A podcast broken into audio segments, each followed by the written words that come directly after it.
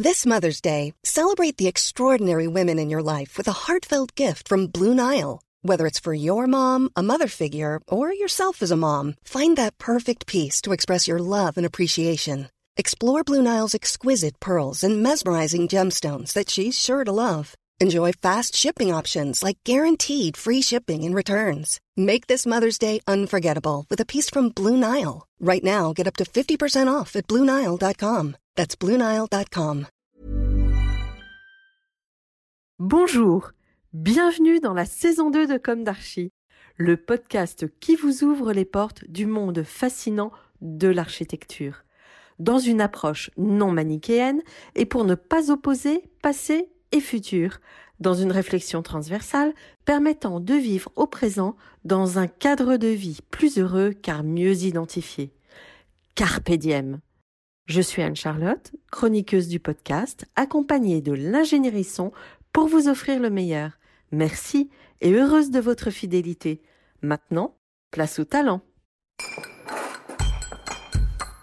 Bienvenue dans Comme d'Archie.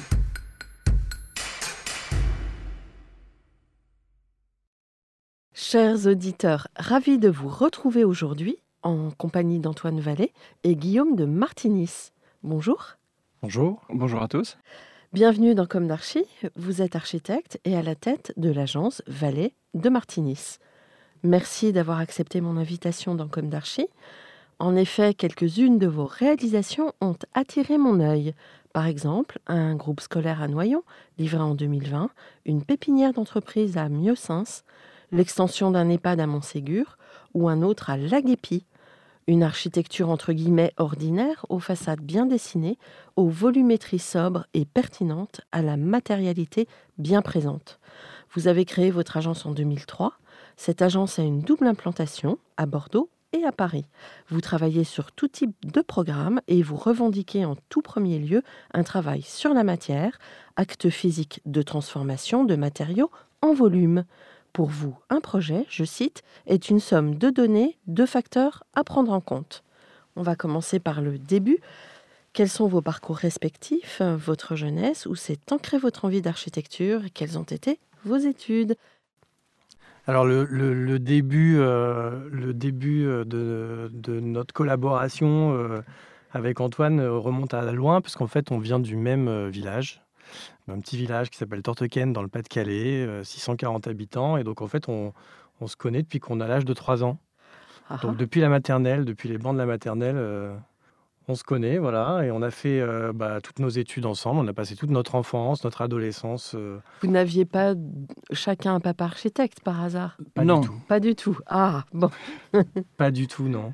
Autodidacte alors. C'est ça, Ouais. autodidacte. Et puis, euh, bah, je sais pas, Antoine, tu, tu veux dire un peu comment on est arrivé à, à- aux études d'architecture?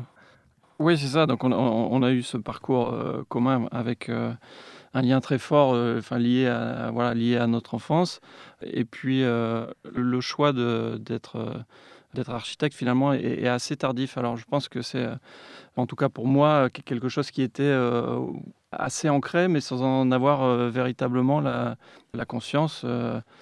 J'ai des souvenirs de, enfin voilà, de plaisir à manipuler les Lego. Alors soit on est la génération Lego ou Capla, mais il y a un plaisir de la, construction.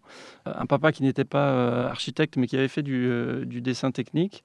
Et j'ai eu l'occasion de le voir, pas souvent, mais peut-être de, voilà, deux, trois fois dans ma jeunesse, sortir sa planche à dessiner. Et voilà une forme de fascination sur voilà l'élégance du, euh, du, du dessin avec des mines euh, très très euh, très très fines. C'était quelque chose qui m'avait euh, qui m'avait marqué sans en avoir euh, véritablement euh, conscience. Et puis euh, voilà, c'est au moment du euh, du lycée où il faut faire des choix d'orientation qui sont pas toujours euh, évidents. On est parfois un peu euh, un peu perdu face euh, à tous les horizons qui s'ouvrent euh, devant nous. Et euh, j'avais eu la possibilité d'a- d'aller à la journée porte ouverte de l'école d'architecture de de Lille. Et oui, j'ai eu l'impression de voilà, découvrir un lieu de, de liberté. C'était une école, mais il n'y avait pas de salle de classe, plutôt des ateliers avec, euh, avec des maquettes, des rendus d'art plastique, euh, une ambiance un peu, euh, un peu foutraque. Et voilà, je me suis tout de suite dit que ça allait me, me- correspondre et que j'avais besoin et envie de ça. Voilà, et, d'un coup, ça a été assez clair dans, dans, mon esprit que voilà, je souhaitais au moins tenter cette voie de, de l'architecture. Alors, vous avez eu une influence sur vos choix? Enfin, euh, Guillaume Non, alors, moi, un peu comme Antoine, j'ai eu un désir d'architecture qui était un peu aussi euh, sous-jacent, euh, sans que ce soit aussi clairement exprimé, jusqu'à ce moment du choix en terminale. pareil, j'ai toujours beaucoup fait de maquettes étant petit. Alors moi aussi, alors moi, aucun de mes deux parents, pareil, n'est du métier, mais euh, mon papa m'a beaucoup sensibilisé à l'architecture classique. On faisait pas, enfin, on partait pas en vacances, mais on faisait des voyages. Donc, euh, je pense que j'ai vu une quantité astronomique d'églises, de, bâtiments comme ça, très classiques euh, en France et en Europe. Et je pense qu'en fait, ça, ça m'a sensibilisé à, l'architecture. Alors, pas à l'architecture telle que nous, on peut la pratiquer aujourd'hui, mais plutôt à l'architecture classique. Voilà, historique. Historique, voilà. Et en effet, au moment, au moment du choix, euh, au printemps, en terminale, quand on doit faire nos choix pour l'année d'après, bah, Antoine, moi, je m'orientais en fait plutôt vers euh, l'histoire de l'art et l'archéologie.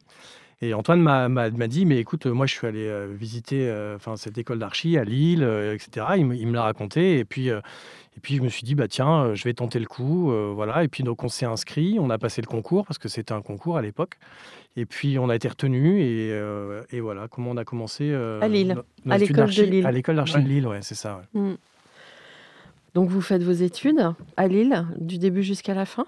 Alors on a commencé effectivement les trois premières euh, années à Lille. Voilà, c'était assez naturel, assez naturel pour nous. On a découvert ce qu'était que cette ambiance des écoles d'archi. Je pense qu'on s'est. En tout cas, celle de Lille, qui avait une ambiance un peu particulière. Ouais.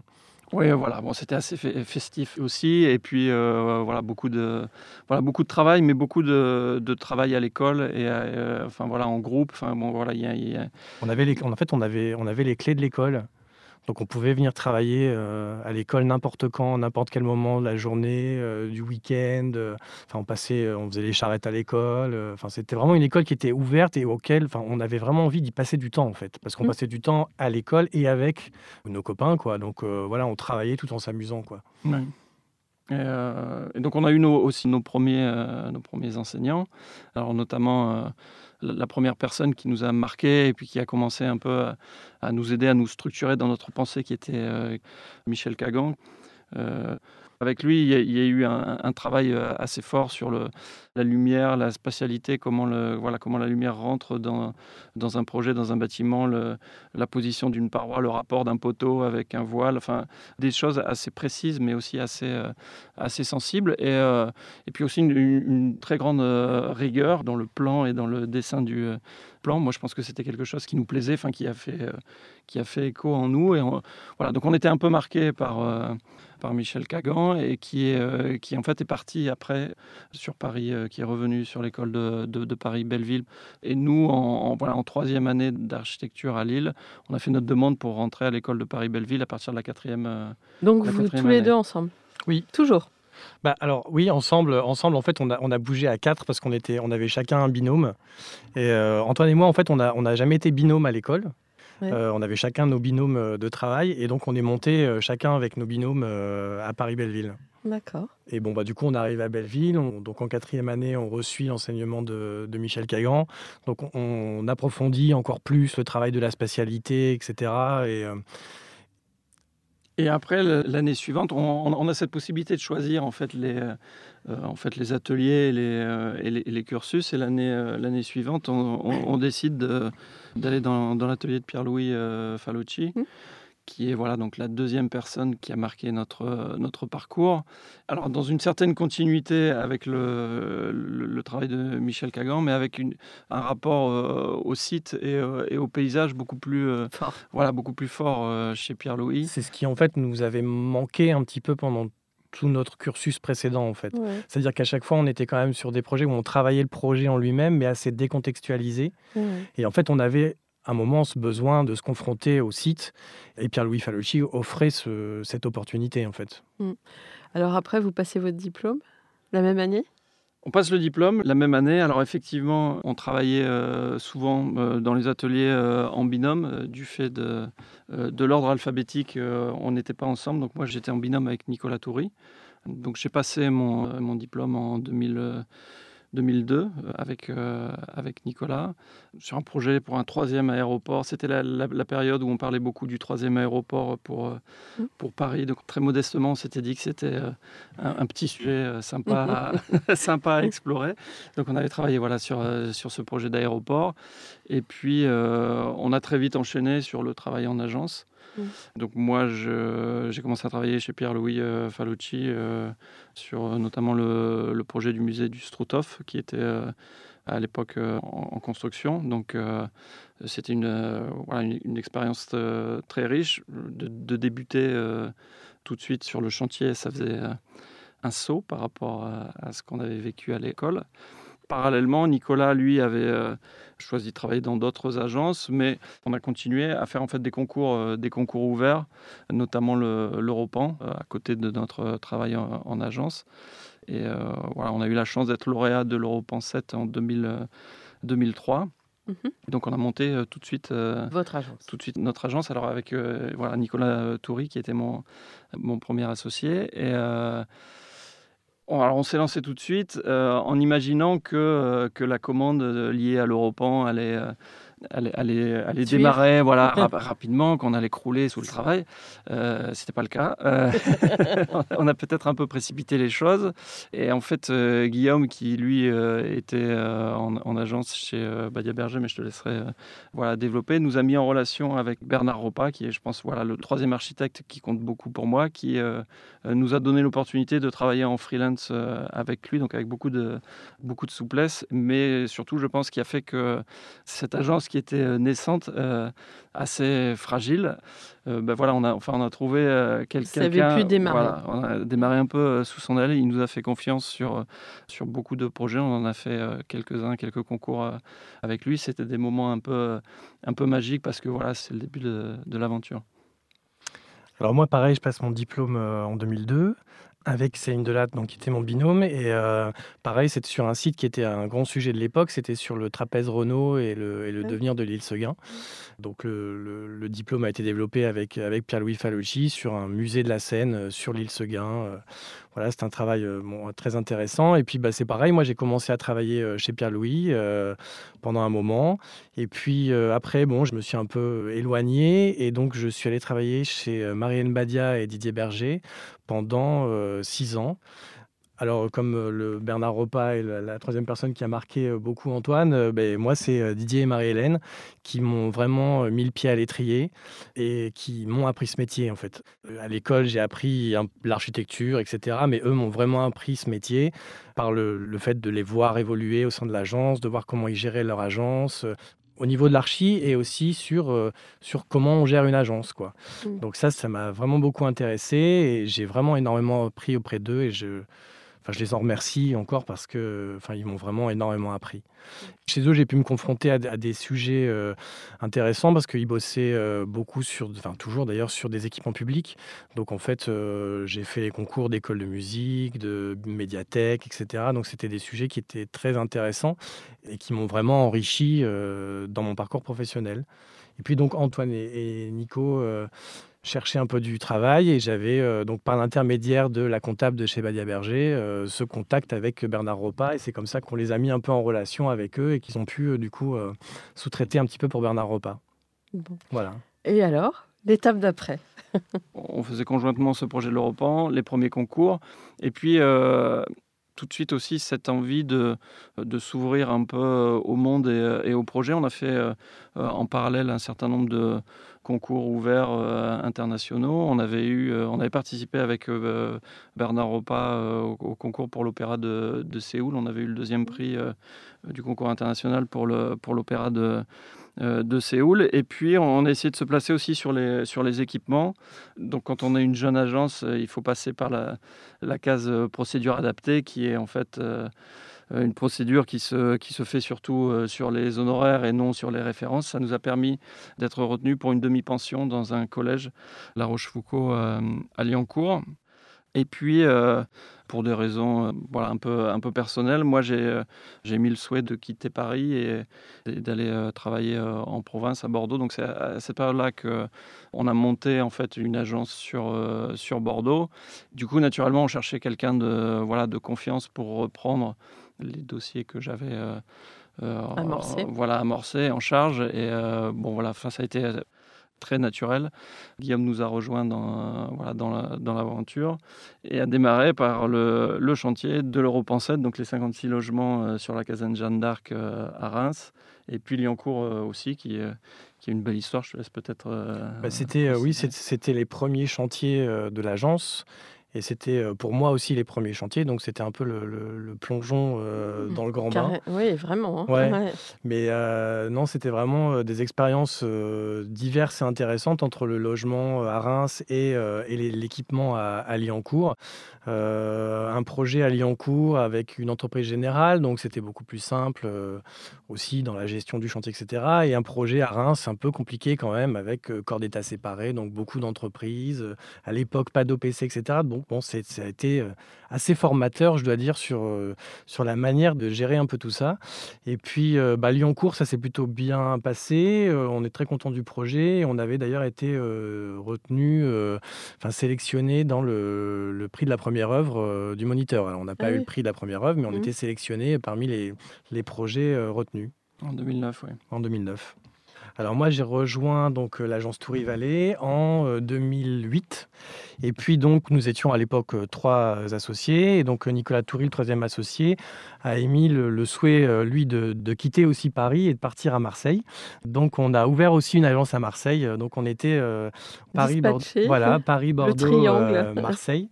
Et puis au bout de deux ans, Nicolas a émis le souhait en fait de, de prendre son indépendance et donc de quitter notre association. Et donc bah, on s'est retrouvés euh, tous les deux avec Antoine. Euh, c'est le moment où bah, on a changé aussi d'identité, du coup, et où l'agence est devenue euh, l'agence Vallée de Martinis. Et donc, on s'est retrouvé avec les agences de Paris et de Bordeaux. Voilà. Alors, l'une de mes questions récurrentes dans Comme d'Archie est est-ce qu'aujourd'hui vous avez le sentiment d'avoir accompli ce que vous imaginiez à la sortie de l'école? Non. heureusement, on a encore, on a encore quelques, quelques désirs, quelques, voilà, quelques, euh, il y a un effet de, palier, d'étape. Enfin, j'ai l'impression que euh, voilà, à chaque fois qu'un un projet arrive à, arrive à son terme, ça nous permet de relancer en fait un peu. Vous euh, changez progressivement d'échelle de projet. Voilà, c'est ça. Et ça, c'est au gré, au gré aussi des références. Voilà, auquel cas des références. Quand, quand, on fait des candidatures, on a toujours besoin d'avoir euh, les euh, trois bonnes références de moins de 5 ans, etc. Et c'est vrai qu'avec l'expérience, on commence à les avoir. Et du coup, ça nous permet d'enclencher sur des projets de taille différente, des programmes aussi différents. Euh. Mais oui, je rejoins Antoine sur le fait que voilà, on n'est pas au bout et on a encore des envies. Et, on a des envies d'équipements sportifs, par exemple, sur lesquels on n'est pas encore forcément aujourd'hui voilà, il y a des thématiques qu'on n'a pas encore abordées et sur lesquelles on aimerait bien aller en fait. Alors justement, est-ce que euh, vous pouvez aujourd'hui nous raconter l'histoire de vos projets? Vous avez déjà un petit peu commencé, mais quand vous vous associez vraiment tous les deux, sur quoi vous travaillez après euh, cette progression petit à petit euh, et ce changement d'échelle de projet? Oui, on a, réalisé de nombreux projets depuis euh, voilà, maintenant une vingtaine d'années. on n'a pas fait le compte, mais il y, a quand même des projets un peu marquants. On a abordé tout à l'heure l'Europan, donc forcément ça nous a permis de mettre voilà, le le pied à l'étrier. On a eu le euh, Liancourt avec la nomination euh, au prix de, la première œuvre. Et à chaque fois, ça nous a permis soit d'accéder à la commande de logement. Liancourt, les petits commençaient à travailler sur les petits, les petits équipements. Et puis, on a eu la chance, un des premiers projets qui nous a permis de, monter un peu d'échelle, c'était le, le, groupe scolaire de Châtellerault voilà, on était retenu euh, face à, de belles équipes. Il y avait Duncan euh, Lewis, il y avait Flint, des agences un peu euh, très implantées que nous, on avait l'habitude de, regarder le travail.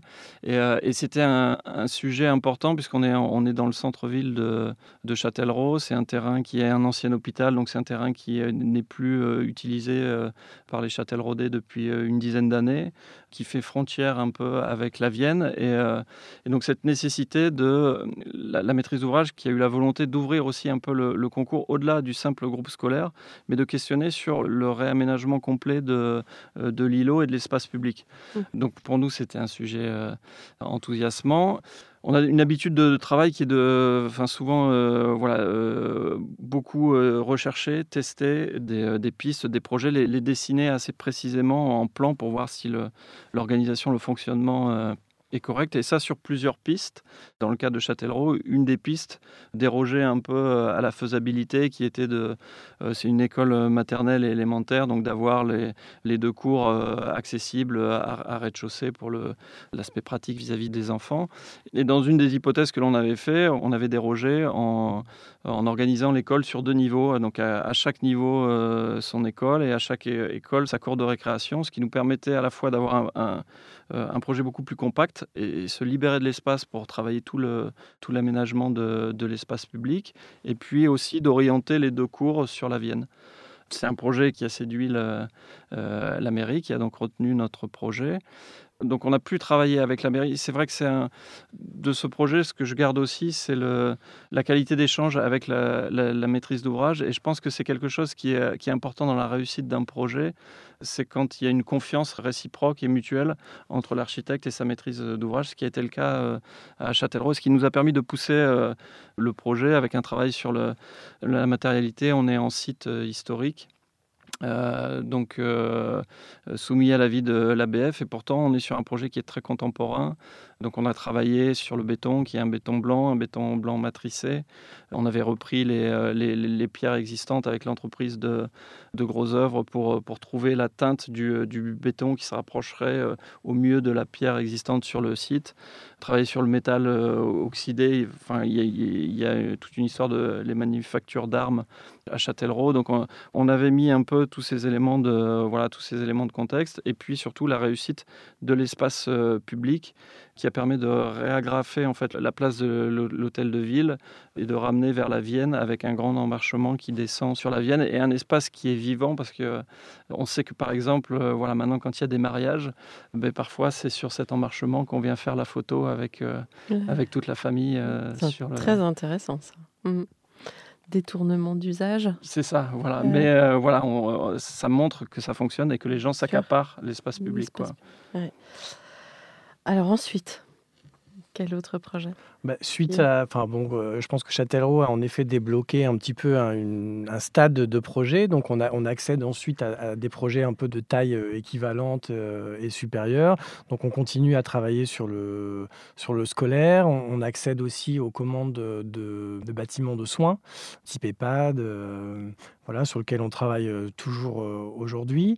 Et puis dans l'évolution aussi un petit peu de l'agence, à un moment, on a, on a essayé aussi de, de candidater à des concours euh, à l'étranger, dont un projet de musée à Budapest, qui était donc un concours international euh, qui avait été lancé donc pour le grand parc euh, de Budapest qui s'appelle le Városliget, dans lequel il souhaitait construire quatre musées quatre musées en même temps pour, pour oui, relancer un petit peu un tourisme culturel à Budapest. Et donc on fait ce concours à un moment où on a un petit creux à l'agence et euh, on se dit bon bah on y va, mais on y va, euh, on y va vraiment quoi. On fait ce concours euh, parce que bien sûr c'est un concours non rémunéré, donc quelque part c'est un investissement mmh. pour l'agence. Donc on fait ce concours vraiment comme un concours classique et puis on se retrouve donc shortlisté parmi six autres agences sur le concours donc du musée d'ethnographie pour lequel on a on a sur combien de candidatures? Alors, au global, sur les quatre musées, je crois qu'il y avait 450 candidatures, donc on devait être à une centaine de candidatures sur le musée d'ethnographie. Donc c'était pas euh, juste des candidatures, c'était on rendait vraiment un projet d'archi. Hein. Donc euh, à ce moment-là, le maître d'ouvrage nous demande de nous structurer un peu et de, parce qu'à l'époque on n'était que nous archi à bord, donc on a on a fait appel à. Je, me permets juste de préciser, on était aussi avec deux, deux confrères. Oui, avec euh, l'agence DID, DID Architecte. Architectes qui partageaient nos, nos locaux à, à, Bordeaux. Voilà, enfin, donc c'était euh, c'était un concours à, quatre mains avec euh, Henri de Savin et Marine Divisia. Oui, c'est vrai. Et puis donc, euh, donc on fait appel à des bureaux d'études, donc Terrel, Bordaspero, Adrien Gardère, muséographe, Franck Boutet pour l'environnement. On monte une vraie équipe, on approfondit un peu le, le rendu d'une deuxième phase de concours. Et puis en fait, il se trouve que bah, en décembre 2014, On est lauréat, donc on va à Budapest pour la proclamation des résultats et à notre grande surprise, on est lauréat donc du concours international d'un musée d'ethnographie. Euh, bon, je crois qu'on n'en croit pas vraiment euh, nos yeux ni nos oreilles. Euh, voilà. C'est un peu surréaliste, ouais. sachant aussi que les autres euh, lauréats pour les, trois autres euh, euh, musées sont sous Fujimoto, Sejima, et puis l'agence Costi, qui est une des grandes agences hongroises. Donc, oui, on a un peu l'impression d'être le vilain petit canard qui s'est invité un peu à la fête. Non, non, moi je dis que j'ai une très bonne intuition en regardant votre travail et en vous invitant. je pense qu'il y a un vrai truc. non, non, mais c'est vrai. Euh, très sincèrement, et de toute façon, vous avez été choisi donc sur votre projet. Oui, bien sûr, c'est le projet de musée. Oui, c'est le projet de musée. Oui, parce que mm. voilà, euh, c'était un concours anonyme en plus, donc euh, donc on a vraiment été choisi sur le projet. Et puis bon, malheureusement, après six mois de négociations âpres avec bah, l'État hongrois en fait, mm. en hongrois, hein, parce que c'était la langue qu'on n'avait même pas le droit de parler français, c'était un peu compliqué. À deux jours de signer notre contrat, en fait, on nous a appelé pour nous dire que le projet était annulé, qu'il serait euh, euh, délocalisé à un autre endroit. Euh, donc ce projet, au final, ne, ne s'est pas fait. Avec aucun des lauréats Avec aucun. Alors si, c'est-à-dire que sous Fujimoto, euh, le projet est en chantier. Mmh. Euh, pour les deux autres euh, musées, je crois qu'aujourd'hui, c'est aussi un peu tombé à l'eau. Il y a vraiment que sous Fujimoto qui, qui, est en train de réaliser le projet, qui va bientôt être livré. Et puis donc, ils ont relancé un concours international pour le musée d'ethnographie, dans lequel ils avaient invité Big, Adid. il me semble qu'il y avait l'agence Perrault aussi en France. et puis une agence hongroise. Et il se trouve que par hasard, c'est l'agence hongroise qui a gagné. Voilà. Donc, euh, on nous a bien fait comprendre que c'était un peu. Euh, voilà, le, musée était un musée sur l'ethnographie hongroise et que que ce soit des architectes hongrois qui le réalisent, euh, c'était un souhait euh, politique.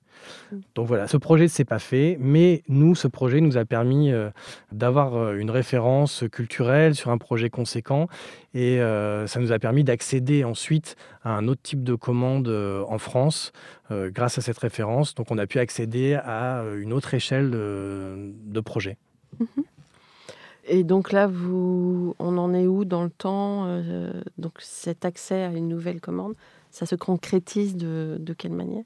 Alors, on a été notamment retenu euh, pour un gros projet euh, pour la CCI Paris-Île-de-France, mhm. qui est un projet d'une école de e-management ITESIA à Pontoise, qui a un projet de 6000 m2 de salle informatique, etc. Enfin, c'est dédié à, des écoles d'ingénieurs. Et ce projet est en cours de livraison, là. Les étudiants sont déjà rentrés. C'est un projet qui se termine euh, et euh, sur lequel on va bientôt pouvoir montrer un peu, euh, un peu de quoi il ressemble. Bon. je crois aussi, on va l'évoquer rapidement, vous avez été associé sur un, sur euh, un projet à Marseille avec Kengo Kuma, c'est ça? Oui, c'est ça. Alors c'était euh, au, début de voilà au début de l'agence, suite euh, au concours international que l'on avait fait pour l'opéra de, de, Séoul avec Bernard Ropa. Effectivement, comme c'est le début de l'agence, il y a des périodes où euh, il n'y a pas vraiment de travail euh, rémunéré, on va dire. Donc euh, mm. il y a du temps libre et, donc ce temps libre, on l'utilisait pour faire des, des concours internationaux ouverts. Donc on, en avait fait pour la chaussée des géants en Irlande, on, on, a fait plusieurs comme ça. Et, et, ça nous a permis de nous ouvrir un peu voilà, sur l'extérieur, un peu, un peu à l'international. Et, on connaissait euh, voilà, un, ancien camarade de, voilà, de, euh, d'études qui, euh, qui travaillait chez Kengo Kuma, qui, qui, a pu nous mettre en relation. en, relation. Et donc on a, C'est Nicolas Moreau de l'agence Moreau Kusunoki. Ah oui, d'accord. Voilà, ce qui nous a permis de candidater avec Kengo Kuma, d'être retenu sur le FRAC de, de, de Marseille, de faire le, de faire le concours. De... Alors c'est rigolo parce que c'est un travail, euh, finalement c'était un travail quasiment H24 euh, parce qu'on est en parfait décalage horaire avec le Japon. Et, euh, donc nous on, travaillait sur le projet la journée, le soir on envoyait les fichiers au, Japon et on revenait le lendemain matin.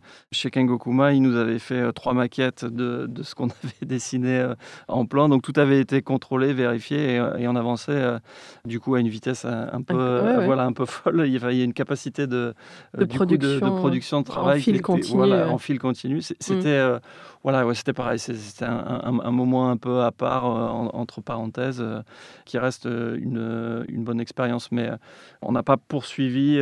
C'est-à-dire que derrière l'agence Kengokuma était lauréate de, plusieurs projets en Europe et voilà, a monté son antenne, son antenne française. voilà, française, parisienne.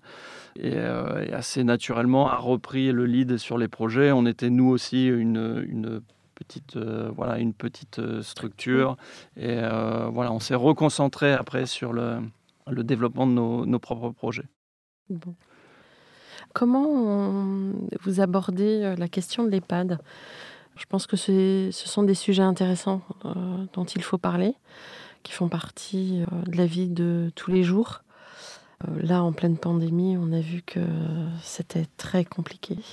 Mm. Oui, il y a plusieurs, euh, voilà, il y a plusieurs, euh, il y a mm. plusieurs sujets. Alors c'est pareil, on, est amené maintenant à travailler sur de nombreux EHPAD du fait de nos, euh, de nos référencements. Donc on a une, aussi une réflexion qui se met en place de projets, voilà, qui s'enrichit de projet en projet, puisque à l'origine on n'est pas spécialiste de, de ces questions. Mais bon, c'est un sujet sur lequel de toute façon tout le monde se projette plus ou moins, à, mm. plus ou moins, à plus ou moins long terme c'est vrai que euh, la première fois qu'on rentre dans un EHPAD, moi très sincèrement, euh, la première fois que je suis rentré dans un EHPAD, c'était pour une, visite, pour un lancement de, de concours. J'avais jamais eu euh, l'occasion dans ma vie d'aller en, EHPAD. Et c'est vrai que c'est, y, a un côté un peu, un peu saisissant et, on voit qu'il y a beaucoup de problématiques à gérer. Alors effectivement, la clarté des locaux, la distribution des espaces. il y a beaucoup de personnel qui travaille dans les EHPAD. On les voit courir euh, dans toutes les directions. Donc on sait que c'est un sujet qui est important.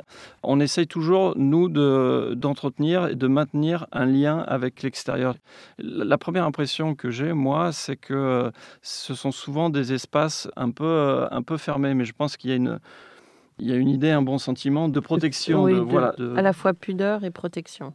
Voilà, mais il me semble qu'il faut qu'on puisse garder un lien avec l'environnement extérieur, avec ce qui nous entoure.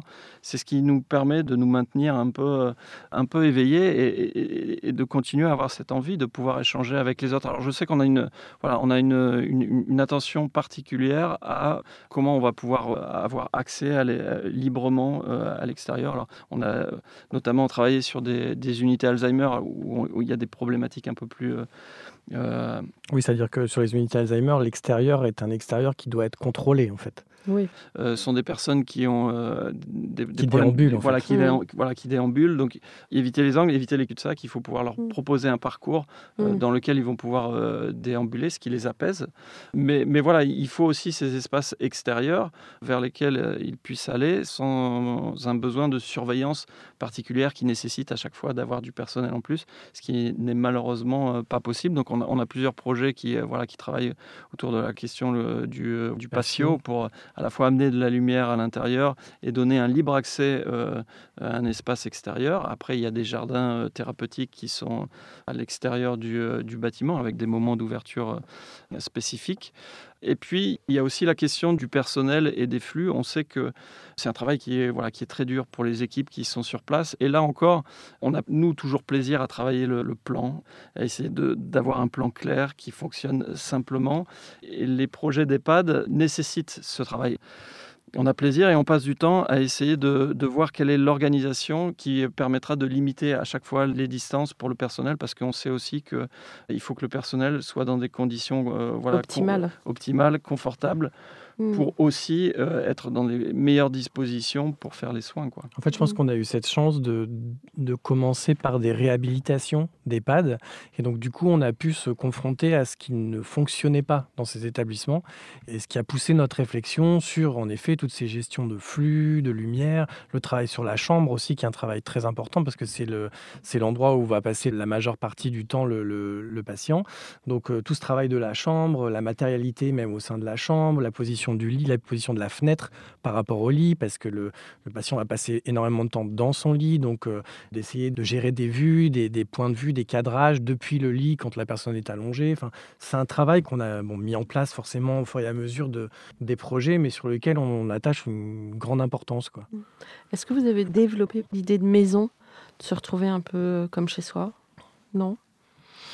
Il y a quand même cette notion de, que ce soit sur les projets d'EHPAD ou même sur nos autres projets euh, d'hébergement de, soins, euh, type euh, foyer d'accueil médicalisé, etc., de, de poupée russe un peu, enfin de poupée matrioshka, c'est d'avoir la chambre qui elle-même est au sein d'une unité, l'unité est au sein d'un autre établissement, etc. Il y a, cette espèce de degré d'intimité qui va dans un sens ou dans un autre. Et ça, c'est un, bon, ça c'est quelque chose aussi sur lequel on travaille. je pense par exemple à, une clinique médico-psy à Vitry. Bon, là, c'est pas pour des personnes âgées, mais c'est pour plutôt des adolescents euh, qui ont des difficultés euh, psychologiques, euh, dans laquelle il est important de, de retrouver quand même une domesticité en fait. C'est de que chaque euh, enfant, chaque adolescent puisse se sentir dans un chez-soi au sein d'un ensemble beaucoup plus grand. Et donc ça, ça passe en effet par le travail de la chambre, l'appropriation du lieu, sur des points de rencontre, des salons, enfin ce, genre de lieux qui permettent de euh, bah, à la fois de s'isoler dans un chez-soi tout en participant à une vie collective euh, liée à un établissement public. Vous vouliez ajouter du coup quelque chose sur vos projets? Sur, euh, sur la manière dont on conçoit, par exemple Ou, sur un projet, comme vous voulez. Ouais. Bah, c'est vrai que nous, on a, on a, bon, déjà, on a un peu cette particularité, en effet, d'être sur deux sites différents.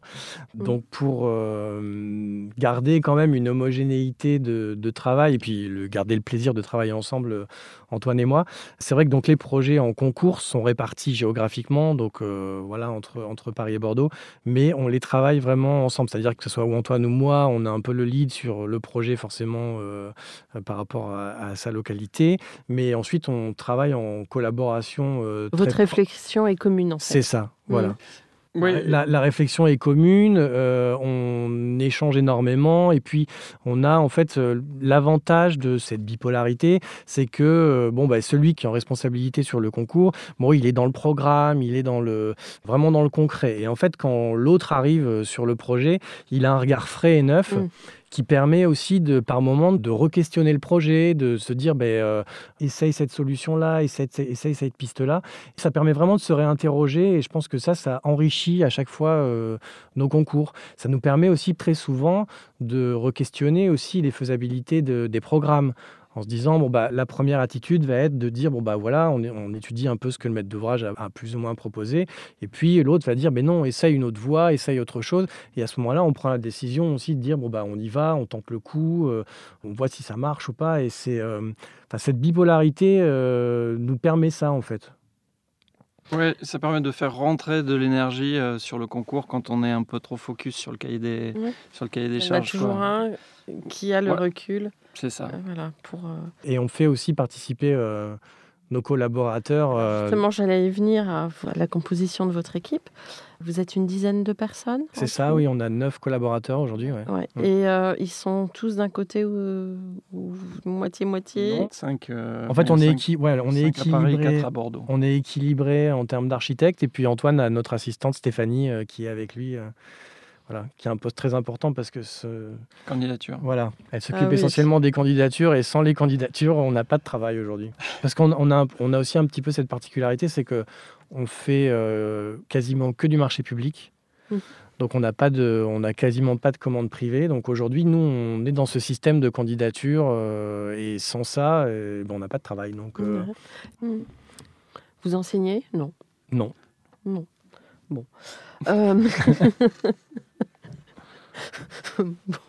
On, aurait, enfin, ceci dit, on aurait. C'était bien tenté. Moi, je garde un, bon souvenir de l'enseignement dans les écoles euh, d'architecture et euh, c'est quelque chose qui aurait pu nous, nous intéresser. Mais maintenant, euh, je crois que ça a beaucoup changé. En fait, ça a été, c'est rentré dans le système universitaire. Mmh. Donc, oui, les modes de fonctionnement ont changé. Non, par contre, ce qu'on aime bien, enfin, on prend des HMO à l'agence régulièrement, qui passent leur HMO euh, mmh. à l'agence et c'est on aime bien en fait les suivre euh, quand même euh, dans ce cheminement-là et dans le processus oui, vous avez un esprit de transmission. C'est ça. Mmh. C'est ça. Alors justement, quel conseil donneriez-vous aux étudiants en architecture aujourd'hui? C'est pas facile comme question. Je pense qu'il faut vraiment avoir foi et avoir une, voilà, une envie, une, appétence vers ce métier. C'est sûr qu'il il a, il a tendance à prendre beaucoup de, beaucoup de temps, beaucoup de place dès qu'on a un temps libre, en fait, le cerveau est occupé euh, par ça. Donc, il faut être capable de l'accepter. Il faut savoir qu'on va rentrer dans, dans quelque chose qui est très prenant. Enfin, c'est le. il faut être passionné, quoi. En fait, c'est la passion. Voilà, les métiers euh, de passion. De passion. Voilà. Et, euh, mais je pense aussi qu'il faut faire attention à réussir à le rendre acceptable pour les, les autres qui nous. pour l'entourage, oui, pour la vie familiale. Voilà, qui nous entourent, parce que on n'est pas tout seul et c'est pas toujours simple pour. Euh, oui, ça peut être très Mais ça, mm. on s'en, on, s'en rend compte un petit peu avec les années passant, quoi. Bien sûr. C'est vrai qu'au début, on est un peu, voilà, à fond, on est dedans, etc. Et puis au final, petit à petit, on se rend compte qu'il faut aussi parfois un peu lâcher le pied, à la fois pour notre entourage, mais aussi euh, pour nous-mêmes, d'aller mmh. se ressourcer un peu ailleurs, de faire autre chose, de voir d'autres gens. Euh, enfin, ça nourrit aussi euh, notre travail, notre approche sur d'autres sujets. En fait, c'est vraiment important à un moment de se dire qu'il n'y a pas que ça et que et qu'il y a une vie à côté de l'archi et que c'est vraiment bénéfique pour notre travail. C'est ce qui permet aussi de pouvoir revenir sur le projet, avec toujours avec l'envie. Il y a un seuil euh, peut-être à, ne jamais dépasser. Et le, moi, un conseil aussi que je donnerais, c'est vraiment de profiter euh, de ces années d'études euh, pour rechercher, pour se garder aussi cette liberté pendant les études, de ne pas se confronter forcément tout de suite au réel et à la réalité de ce que va être le métier plus tard. C'est vraiment de profiter de ce moment pour explorer le champ des possibles. Mmh. Euh, il y a très peu de temps, on a reçu euh, Nicolas Delon, encore heureux. Euh, il travaille beaucoup sur la réutilisation, etc. Comment vous investissez, vous, ce défi-là dans votre agence? Et puis, question d'après, comment imaginez-vous le monde de demain? Alors, c'est quelque chose qui est, euh, qui est un élément de l'ensemble des éléments que l'on prend en compte dans la, dans la conception. On n'aura pas un, projet euh, axé uniquement sur, euh, sur, la réutilisation. Voilà, sur cet aspect c'est quelque chose qui, de toute façon, est de plus en plus directement dans, le, dans le programme. voilà, les maîtres d'ouvrage, typiquement, là, on, a un projet. De, voilà, on va, on, va, on, va, on va démolir pour reconstruire. voilà, on a les, diagnostics sur l'existant de, des matériaux qui peuvent être récupérés. C'est assez compliqué le, le, le réemploi parce qu'on est aussi dans un métier qui est extrêmement normatif. Et pour le maître d'ouvrage, de réemployer à l'intérieur du bâtiment, il y a toujours une part de, risque euh, par rapport à des assurances, par rapport à des matériaux. Euh, qui sont posés dès, voilà, dès l'origine.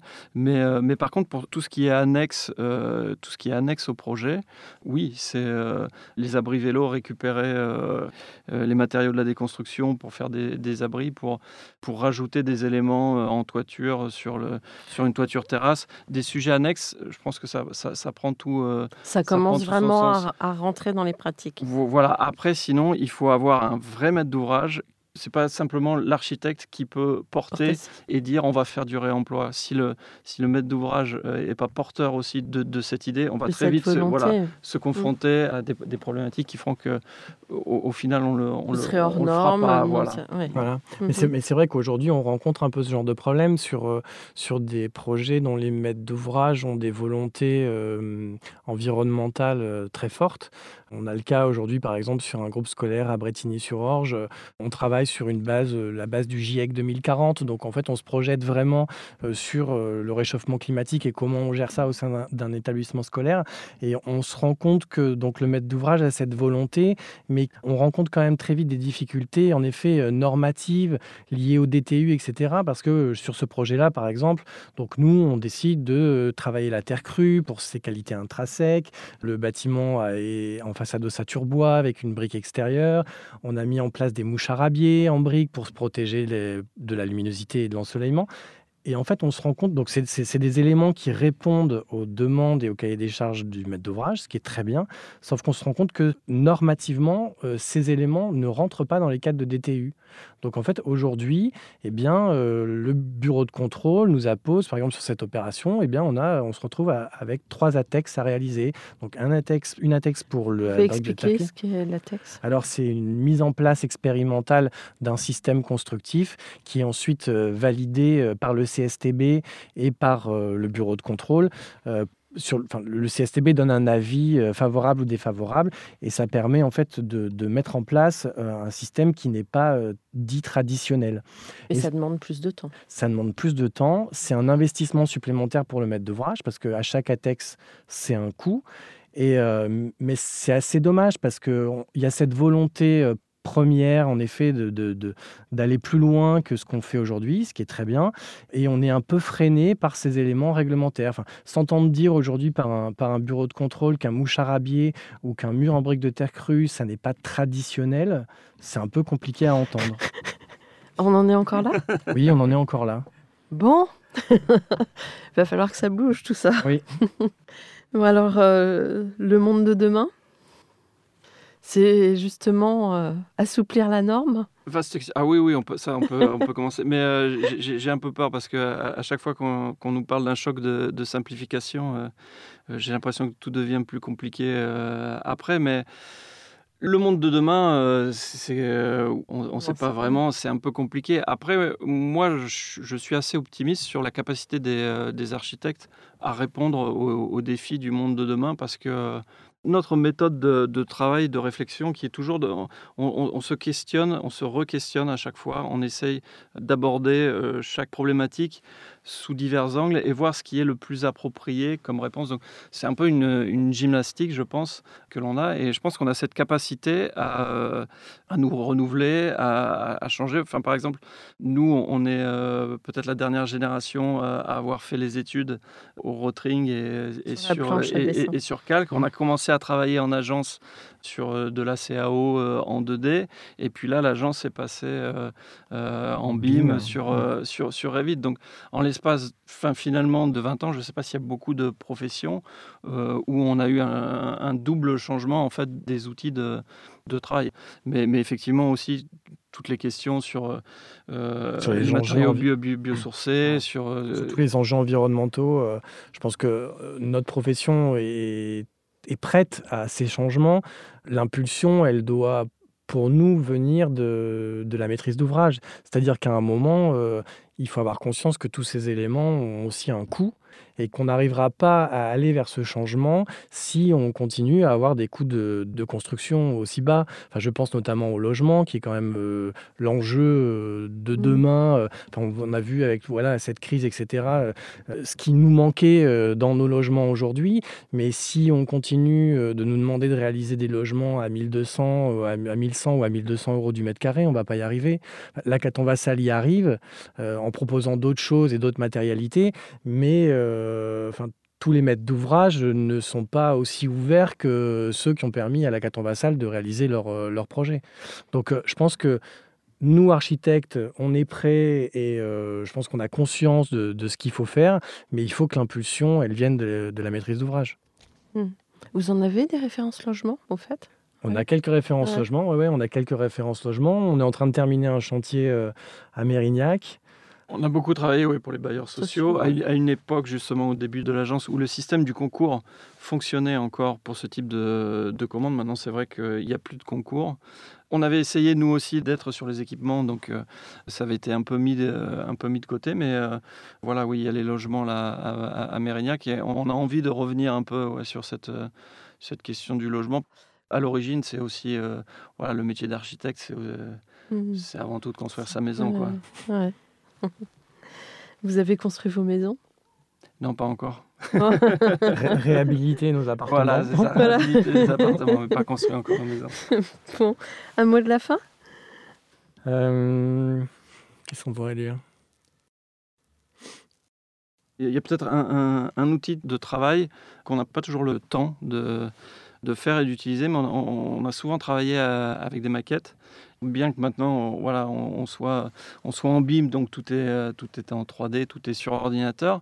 Mais euh, on refait, toi tu as refait une maquette euh, voilà, dernièrement justement sur le projet de, de, de, Bretigny. Le, le projet de, de Châtellerault, on l'avait complètement fait voilà, sur une maquette de mètres par 3.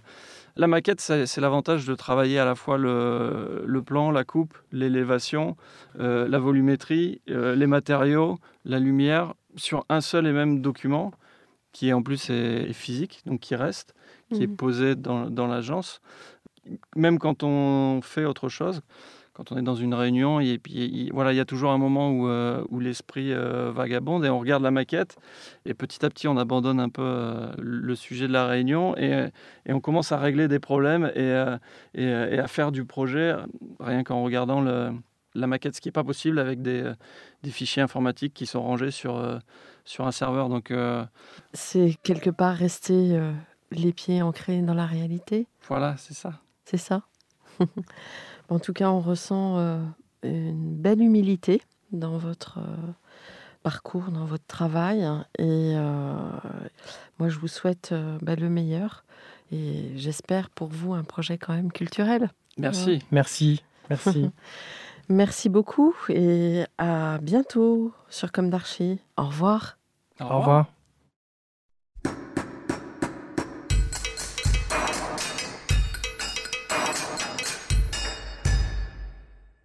Chers auditeurs, merci pour votre écoute. N'oubliez pas de retrouver nos sujets en avant-première sur Instagram à l'adresse C-O-M-D-A-R-C-H-I podcast. Si vous aimez ce podcast, favorisez sa diffusion en lui donnant 5 étoiles sur Apple Podcast, plus un petit commentaire, ou sur votre plateforme de podcast favorite. Et surtout, abonnez-vous pour écouter tous nos épisodes gratuitement. À bientôt, et d'ici là, Prenez soin de vous.